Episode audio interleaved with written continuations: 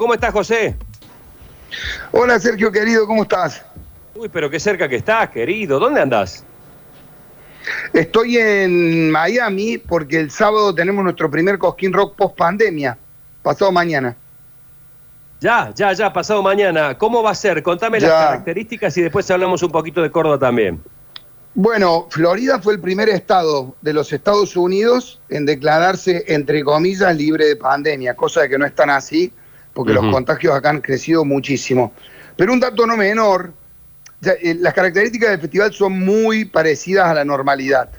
Nosotros hemos sugerido como organización que la gente use barbijo, pero el barbijo al aire libre no es obligatorio. Tampoco es muy común los eventos al aire libre y nosotros hemos decidido que el festival sea al aire libre eh, en un lugar muy lindo que se llama Island Gardens. eh, y, y como es como un playón al lado de una bahía rodeada de, palmeras y barquitos, y a su vez los edificios, cuando estuvimos haciendo la búsqueda del lugar, nos pareció que era un poco lo que simbolizaba más una ciudad como Miami. Cuando lo hicimos en Nueva York, lo hicimos en un parque en Queens, al lado del río Hudson, con la vista de la ciudad, y acá está como combinado todo. Una bahía, palmeras, un playón, unos edificios grandes. Así que nosotros estamos muy contentos con lo que hemos logrado. Tuvimos el, el percance de que por las cancelaciones de los vuelos y por todas las complicaciones que hay para viajar al exterior y sobre todo para regresar, los Cadillacs cancelaron su gira internacional que incluía Ah, el Cosquín Rock de Miami, el ruido de Chicago y otros eventos en Estados Unidos. Eso nos generó este, un poco de sinsabor, pero inmediatamente eh, arreglamos con nuestros amigos mexicanos de Molotov, que acá son muy fuertes y que nos dieron un espaldarazo muy fuerte para lo que va a ser el cierre del festival, que también va a estar Cultura Profética, una banda muy fuerte en Centroamérica, Latinoamérica y Estados Unidos, una banda de reggae muy buena de Puerto Rico, también una cantante de Costa Rica, después de Venezuela, los legendarios amigos invisibles, si querés después poner mentiras, que la gente lo debe Sí, conocer por la versión sí, que hizo sí, Maná de mentiras. Y, y bueno, también están nuestros créditos locales, que son Louta, eh, Mia Z, Literal, que son las tres bandas que, van a representar a Argentina, que lo hacían junto con los Cadillacs. Así que acá normalidad, para entrar en el tema, si no te distraigo más, absoluta normalidad. Eh, en, en los festivales que se han realizado en Estados Unidos, y esto es una información importante para que ustedes manejen, el Lola Palusa metió más de 300.000 personas y hubo solo 290 contagios. Pero el 90% de las personas que ingresaron al festival estaban vacunadas. Porque el festival no te exigía la vacuna, pero te la recomendaba. Entonces vos llegabas y si tenías vacuna tenías una serie de facilidades para ingresar, etcétera. Si no tenías vacuna te hacían un antígeno. Entonces no todo es como, como suena que es totalmente libre. Los Estados Unidos tienen un serio problema de vacunación, no logran superar una barrera del 60% porque la gente no quiere vacunarse, menos en estados como Florida.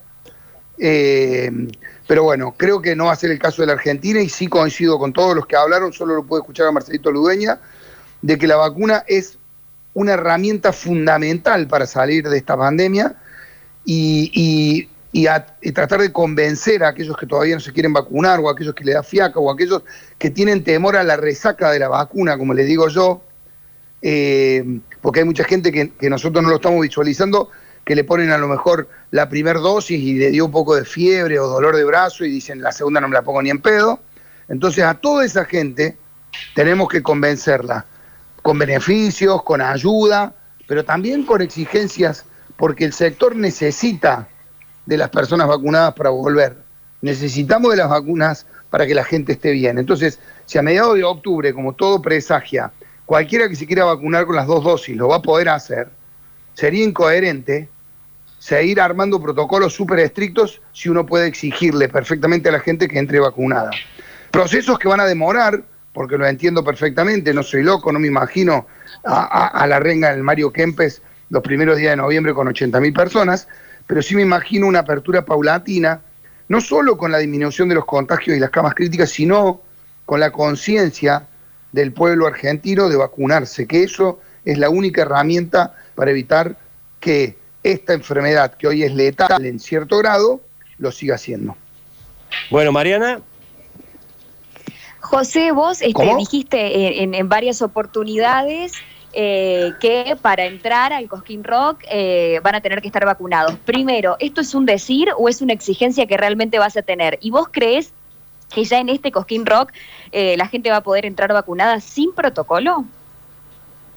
Mira, lo repito de nuevo. La política del festival es que solo van a entrar las personas vacunadas con las dos dosis, siempre y cuando exista la disponibilidad de las dos dosis. Claro. Si no, buscaremos otras herramientas y veremos cuáles son. A lo mejor puede ser un control de antígeno en la puerta, a lo mejor puede ser un PCR negativo cargado en un sistema.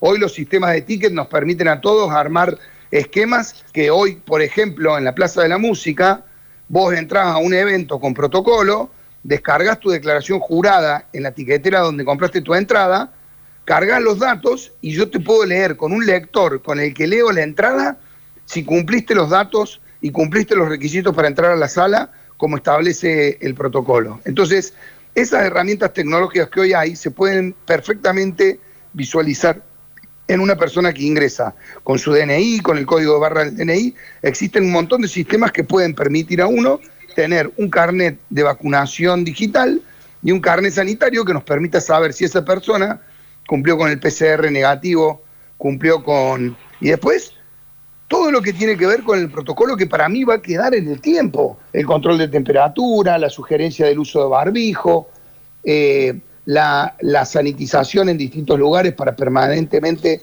estar eh, poniéndose alcohol en gel, que es la, nueva adicción del, planeta Tierra. Y a todo eso hay que sumarle, a todo eso hay que sumarle que la gran cantidad de vacunados que van a haber en países como la Argentina, que tienen una cultura de vacunación, por cómo se están viendo en algunas ciudades que, superan el 89% de vacunados con una dosis, por ende da por sentado que la segunda dosis se la van a poner. Entonces, si nosotros andamos por un nivel de vacunación entre el 70 y el 80% de la población para los meses de diciembre, enero y febrero, vamos a estar en una virtual normalidad. Por supuesto que no podemos hacer futurología.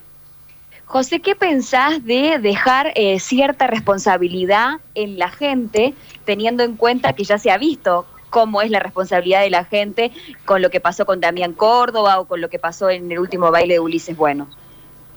Mira, la responsabilidad colectiva va a pasar a ser un tema importantísimo. Y acá te voy a tirar sobre el tapete una cosa que va a ser un escándalo bárbaro.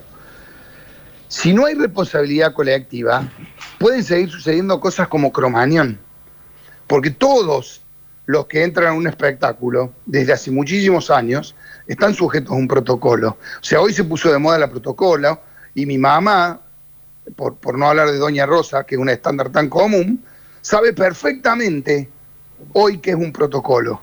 Pero desde que uno hace un espectáculo, el debut de los burdos en, en hasta hoy, la municipalidad te da un aforo, la municipalidad te da una capacidad, existen ordenanzas que establecen cómo, dónde, cuándo y cuáles son las características con las que se puede habilitar o no un lugar para espectáculos. Por ende, lo del protocolo no es una novedad. Lo que ahora nosotros tenemos son protocolos que además de incluir las cosas que habitualmente hacían a la responsabilidad de los empresarios, a la responsabilidad de los organizadores de los espectáculos, al deber de policía de la municipalidad o del gobierno o de lo que sea, depende de se haga, ahora va a haber que sumar en el protocolo, y de hecho existe, la responsabilidad individual de cada uno, que ante la violación de ese protocolo, en definitiva, lo que está haciendo es incumpliendo una norma que rige una actividad en un determinado lugar. Es decir, yo entro a otro lugar, si yo, voy a hacer una guarangada, la pelo en el cine y empiezo a hacer pis, me meten en cana. Entonces, si yo me salgo de mi lugar, que está delimitado y que yo, al comprar la entrada, y al firmar la declaración jurada me comprometí a respetar, estoy violando el protocolo. Las normas internas, por así decirlo, establecen que yo te puedo sacar del lugar, pero también existen otras violaciones que están vinculadas con las violaciones de los protocolos. Entonces, el, el fomento a la responsabilidad individual pasa por la seducción, pasa por hablarle desde el escenario, pasa por explicarles al momento que entran. Pero cuando ya se, se rompieron esas barreras, y la responsabilidad individual, a pesar de todos esos atenuantes, viola un protocolo, Y ahí, ahí estamos jodidos, porque ese tipo de, violaciones de protocolos irremediablemente llevan a que nosotros demonicemos esta actividad y la gente crea que en todos los lugares sucede lo mismo cuando en realidad la regla es que no sucede. José, breve, eh, lo de Ulises está todo estudiado, vos en Estados Unidos, pero tenés tu gente acá en Plaza de la Música, está todo preparado para que sea con las características estas de las que hablamos de la burbuja, ¿no?